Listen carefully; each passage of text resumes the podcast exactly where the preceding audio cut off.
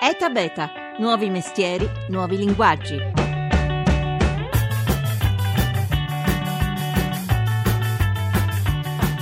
È egocentrico, narciso, arrogante, ma è anche un visionario che ha deciso di stravolgere tre settori chiave dell'economia: i trasporti con l'auto elettrica che si guida da sola e il treno superveloce, l'energia rinnovabile con le batterie a litio da appendere al muro e l'astronautica con i razzi capaci di rientrare alla base e il sogno di colonizzare Marte. Qualcuno l'ha paragonata a Steve Jobs, ma il suo nome è Elon Musk. Buongiorno da Massimo Cerofolini, benvenuti a E T A Beta. Tre tre cinque sei nove nove due nove quattro nove per intervenire con sms e whatsapp, oppure potete intervenire su Radio uno E T A Beta tramite Facebook o Twitter. Allora, oggi parliamo di Elon Musk, cerchiamo di capire chi è questo sudafricano trapiantato in California, già ideatore di PayPal e ora di una serie di progetti nei campi più disparati. Ci aiutano tre esperti che l'hanno conosciuto di persona, ci hanno parlato e si sono fatti un'idea del personaggio. Buongiorno intanto a Francesco Guerrera. Buongiorno. Condirettore di Politico Europa, ha lavorato al The Independent, alla Financial Times, a Wall Street Journal, è autore per la stampa di un'intervista a Elon Musk e lo ringraziamo perché l'abbiamo buttato giù da letto a New York dove in questo momento sta. Allora, come possiamo sintetizzare la figura di Elon Musk per inquadrarla così, con un fermo immagine? Eh, io direi è un, un imprenditore, un classico imprenditore americano, un visionario che prende eh, dei rischi molto grossi, con una personalità veramente smisurata, eh, che però ha, ha una, svolge una funzione fondamentale nell'economia americana, nel senso che spinge eh, settori a nuove innovazioni. Eh, quindi una figura chiave insomma nell'economia americana moderna. Ecco, la sua biografia, prima di arrivare ai giorni nostri, rivela già i caratteri di una persona speciale: infanzia difficile, bullizzato, picchiato dai compagni di classe, in lite coi genitori, fugge dal Sudafrica per evitare il servizio militare e dopo una breve pausa in Canada approda negli Stati Uniti dove, come Steve Jobs, abbandona subito gli studi universitari e si getta nella creazione di tante start-up, tra cui la più famosa, quella che tanti di noi usano, PayPal. C'erano già i presupposti di questo genere in questa prima parte della sua vita, vero? Certo, adesso è semplice dirlo guardando indietro, eh, è vero però che c'è tanta gente che ha questo tipo di esperienza che non diventa eh, un visionario imprenditore, però è vero anche che Musk ha questa passione per il rischio, questa passione per il brivido che poi trasforma in eh, impresa imprenditoriale. Ecco, è una figura che giganteggia anche nella vita privata con episodi da romanzo: tre matrimoni di cui due con la stessa donna, cinque figli di cui uno purtroppo morto a dieci mesi e soprattutto un carattere eh, che tutti, a cominciare con chi ci lavora assieme, compresa la segretaria storica che è stata licenziata semplicemente perché aveva chiesto un piccolo aumento di stipendio, definiscono un po' una persona impossibile. Quanto pesa questo lato caratteriale poi in tutto quello che lui fa?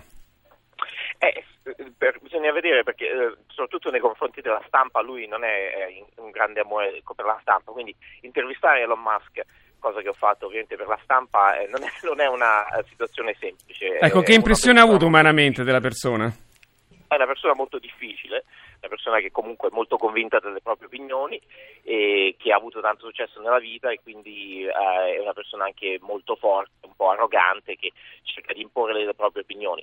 Però secondo me questo è positivo per, per Elon Musk l'imprenditore, nel senso che lo aiuta a, a, a superare i dubbi e, e le paure di tutti quando fa queste cose così eh, visionarie e rischiose. Senta, il parallelo che si fa spesso con Steve Jobs, visto tanti punti in comune sia nella sua biografia, visto che entrambi non Non, vengono, non sono originari americani e le tante cose, tanti fallimenti e tanti successi, è azzardato oppure ci sono dei tratti in comune?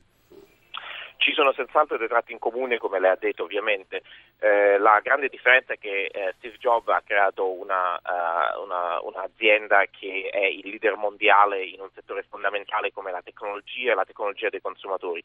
Musk non è a questo livello ancora, ha una serie di startups molto uh, promettenti, ma non ha creato un'azienda che uh, durerà e che è diventata una specie di uh, pietra miliare nel capitalismo mondiale. Ecco, allora andiamo un po' a vedere da vicino questi progetti su cui sta lavorando. Dopo aver venduto PayPal eh, si è cominciato a investire mh, su tante cose, a cominciare dall'automobile. Buongiorno a Gianluca Pellegrini. Buongiorno a tutti. Direttore di Quattro Ruote, oggi a Detroit comincia uno dei più importanti saloni dell'auto del mondo e anche lì il protagonista, uno dei protagonisti di cui oggi parlano i giornali è proprio Elon Musk. Ci racconta un po' il profilo di Elon Musk su, per quanto riguarda l'automobile e la sua celebre auto elettrica Tesla. Musk si è messo in testa di cambiare il, il panorama dell'industria automobilistica, lo ha fatto partendo da un'idea abbastanza inusuale, cioè di fare un'automobile totalmente a propulsione elettrica. È iniziato con una macchina sportiva che era derivata tra l'altro dal telaio di una Lotus, quindi una macchina la più tradizionale possibile, ci ha messo sopra le batterie. Ehm, ovviamente si trattava di un esperimento, eh, poi è passato a cose più serie e a quel punto la sua, la sua azienda ha, ha iniziato effettivamente a cambiare i giochi, perché ci si è reso conto, che era quello che poi le grandi aziende automobilistiche ancora non avevano realizzato, che si poteva effettivamente creare una berlina eh, di altissime prestazioni e con altrettanta elevata autonomia. E, ecco, questo è, il, è stato il, il grande cambiamento portato da, da Elon Musk, cioè eh, ha cambiato la percezione nei confronti dell'auto elettrica. Prima si pensava che fosse semplicemente qualcosa da utilizzare in città per pochi chilometri, lui ha dimostrato che si possono fare delle automobili di prestigio, quindi di alto prezzo, però con elevatissime prestazioni, stiamo parlando di prestazioni a livello di, di, di Ferrari, di Lamborghini, Eh, però con altissima autonomia, quindi superiori ai quattrocento chilometri. Tra l'altro adesso è atteso un modello, il Model tre, che sì, dai centotrentamila euro, quindi appannaggio di pochi ricchi, scende a trentacinquemila dollari, quindi anche alla portata di tasche più comuni. Anche qui c'è un grande salto di qualità.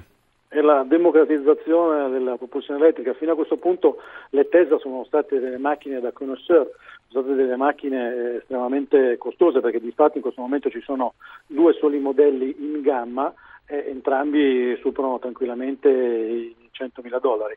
Con la Model S, che dovrebbe arrivare tra la fine di quest'anno e inizio l'anno prossimo, invece si inizierà a parlare di un'automobile, sempre una berlina, con capacità quindi di portare cinque persone a bordo, però di costo tutto sommato abbordabile. Eh, tra l'altro non dimentichiamo che la Tesla eh, sta cercando di rivoluzionare anche il modo di vendere le macchine. Sì, e questo, la domanda la prossima sarebbe stata questa. Ha, ha innovato anche la configurazione della, dell'auto, no? Su richiesta online. Allora, le macchine si possono acquistare esclusivamente online. Esistono dei, dei punti vendita che di vendita non sono in realtà, cioè uno va a vedere la macchina, la prova, ma poi non fa il contratto in concessionaria come siamo abituati a comprare le macchine oggi e come siamo stati abituati a comprarle praticamente da sempre. Eh, la macchina viene configurata dal, online e si, e si fa il contratto online. Quindi si fa poi un bonifico di, di circa duemila-duemilacinquecento euro e poi si pagherà la macchina con le solite formule quando la macchina verrà consegnata. Sì, ecco, in questo modo sta cambiando effettivamente il modo di, di commercializzare le automobili. Ecco, la prossima frontiera su cui un visionario del genere non poteva non gettarsi è quella dell'auto da Tesla, l'auto elettrica che si guida da sola. A che punto è questo esperimento? Alla guida autonoma ci stanno arrivando tutti quanti, è considerato il futuro eh, inevitabile del, dell'automobile, perché porterà Alla, a quella che si pensava fosse un'utopia, cioè il mondo a incidenti zero. Eh, si sta andando verso, verso quello, ci sono varie opinioni, a, a seconda delle case che, che vengono interrogate, a seconda degli analisti, sarà il duemilatrenta, sarà il duemilaquaranta, sarà il duemilacinquanta, non sappiamo esattamente quando, eh, la tecnologia però di fatto già esiste, vanno sistemate tutte le, le parti regolamentari, però arriveremo, arriveremo tutti quanti a quello, alla guida autonoma. Ecco, la Tesla è una delle case che ovviamente sta sempre più. Elon Musk sarà lì a aspettarci con le sue macchine. Grazie a Gianluca Pellegrini, direttore di Quattro Ruote. Francesco Guerrera, la macchina elettrica non è l'unica cosa su cui si è inventato qualcosa, insomma, si è espressa la creatività di questo personaggio, perché proprio dai suoi laboratori, dai laboratori da cui producono le batterie elettriche al litio, lui ha inventato un'altra cosa, il, come dire, il, l'energia elettrica rinnovabile da stoccare in una super batteria da appendere al muro. Esattamente, cioè lui ha utilizzato la stessa, più o meno la stessa batteria che utilizzano sulla Tesla, sulla macchina, per eh, risolvere uno dei problemi fondamentali delle, delle case di tutti, soprattutto in America, che è l'energia. Ora, ovviamente col prezzo del petrolio eh, così basso il problema si pone meno, però è vero che è un problema comunque strutturale per eh, tantissime eh, famiglie americane. Lui cerca di eh, trasformare questo in questa società che si chiama SolarCity, che è appunto una di queste che sta cercando di cambiare il mondo della tecnologia eh, e dell'energia eh, delle case. E sempre nell'ambito dei trasporti, un'altra grande idea di Musk è il treno ultraveloce che eh, verrà, come dire, inaugurato nella sperimentazione su una pista di otto chilometri tra qualche mese. Di che si tratta? Eh, si tratta di una, forse ehm, con la sua idea di andare su Marte è la cosa forse più uh, visionaria di Musk, tutto sommato, perché eh, la macchina tutto sommato è una cosa tradizionale, come abbiamo detto. Questa qui è l'idea di uh, un treno ad altissima velocità, ma altissima velocità che eh, copra la distanza tra all'inizio tra San Francisco e Los Angeles e poi dopo di più eh, per in eh, tempi velocissimi, con nuovissime tecnologie, che praticamente un tubo eh, un tubo sottovuoto che, eh, in cui si, il, il treno viaggia velocissimo. Sì, il concetto è quello uh, della posta pneumatica, viene sparato alla velocità del suono a milleduecento chilometri orari e da San Francisco a Los Angeles ci metti una ventina di minuti, mi pare di capire. Più o meno, questa almeno è l'idea. Eh, ci sono dei problemi tecnici, anche dei problemi di regolamentazione, però questa è l'idea contro, tipicamente visionaria di Musk. Ecco, hai accennato alle sue idee sullo spazio, che sono l'altro grande filone. Allora do il benvenuto a Giovanna Caprara, buongiorno. Buongiorno. Giornalista scientifico del Corriere della Sera, autore di tanti libri importanti sui temi dello spazio. Allora, cominciamo, eh, rifiniamo anche la, il profilo di Elon Musk per quanto riguarda l'avventura spaziale. Qui poco è la notizia di qualche giorno fa, è riuscito, eh, non si sa bene se è lui per primo o per secondo, comunque è uno dei primi esperimenti a far rientrare un, un razzo lanciato nello spazio. Certo che è uno dei nodi eh, di bottiglia dell'esplorazione spaziale, oggi molto limitata dai costi eccessivi per raggiungere l'orbita terrestre. E sono passati cinquanta anni, ma questo problema non è mai stato risolto. Eh, lui, quando è entrato sulla scena cosmica, si è posto subito questo ostacolo davanti per cercare di risolverlo, perché oggi andare nello spazio costa circa diecimila dollari a chilogrammo ed è un prezzo inaccessibile, questo solo per mandare dei materiali. Se poi pensiamo a quanto costa arrivare con, con un astronauta, oggi i russi fanno pagare intorno a settanta milioni di dollari un, un biglietto per raggiungere la stazione spaziale, quindi sono prezzi che impediscono di fatto l'utilizzazione dello spazio e lui giustamente si è posto questo primo obiettivo. Se l'è posto in una maniera però ehm, articolata, cioè non era solo un elemento su cui lavorare, ma inserito in una strategia che appunto guarda a Marte, e questo è un aspetto.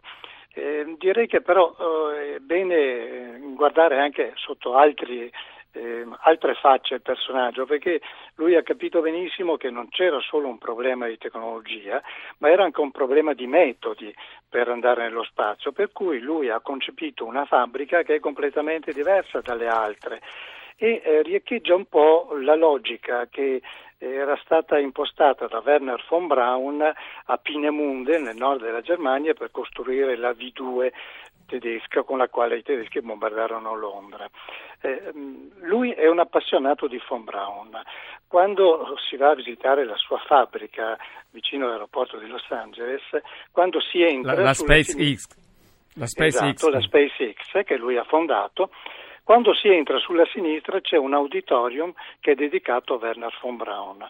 Se si va oltre e si entra negli spazi produttivi, sembra davvero di essere a Peenemünde, cioè in quella fabbrica eh, Musk produce qualsiasi cosa che serva per andare nello spazio, dal razzo alla capsula al, al motori, ed è un, una rivoluzione di metodo essenziale per tagliare i costi.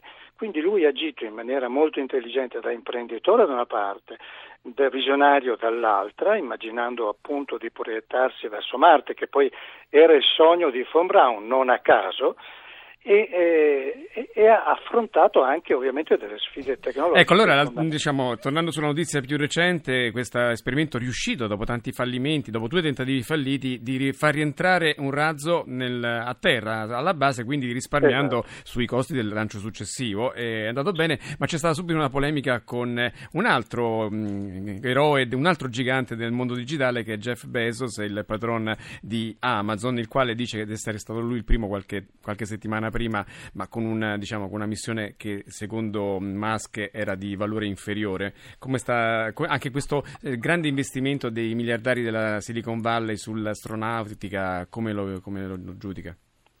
Ma lo giudico positivo, perché questo va a scardinare dei metodi per i quali le agenzie spaziali hanno richiesto finanziamenti pubblici enormi, producendo in proporzione eh, non quanto sarebbe stato previ- prevedibile, dati i finanziamenti. La polemica con Bezos è oggettiva e ha ragione Musk, perché una cosa è fare un tentativo di collaudo a qualche chilometro d'altezza di un veicolo che rientra, un'altra cosa è rientrare in una missione spaziale normale come quello che ha fatto Musk, per cui quello è il primo stadio di un vettore normalmente adoperato che ha a bordo un'intelligenza tale da un punto di vista di gestione elettronica eh, delle operazioni complicatissima, che era il vero nodo da risolvere, che ha riportato indenne a Cape Canaveral il primo stadio del razzo che potrà essere riutilizzato. E Francesco Guerrero, eh, Guerrera, eh, la filosofia di Musk, nonostante l'evidente passione per la tecnologia, ha firmato insieme al fisico Stephen Hawking e a decine di scienziati un appello per limitare l'intelligenza artificiale che lui definisce come in- invocare il demonio. Però anche qui è un po' contraddittoria la sua figura, vero Francesco? Sì, lui ha questa paura... Um... che lui, lui lo dice, insomma, che ha paura che eh, una, un esercito di robot prenda possesso del mondo e distrugga eh, la, eh, la, la razza umana. È una paura che lui ammette è illogica, che però appunto eh, lui vuole da imprenditore eh, trasformare, usare il potere trasformativo della tecnologia, ma non esserne controllato, e quindi lui spinge la tecnologia dove può, però non vuole che la tecnologia domini il mondo. Eh, eh, quindi lui lo spiega anche come eh, due compartimenti diversi, la sua eh, lavoro da imprenditore in cui utilizza la tecnologia e il suo eh, percorso di uomo in cui non vuole che la tecnologia lo cont- controlli se stesso e gli altri.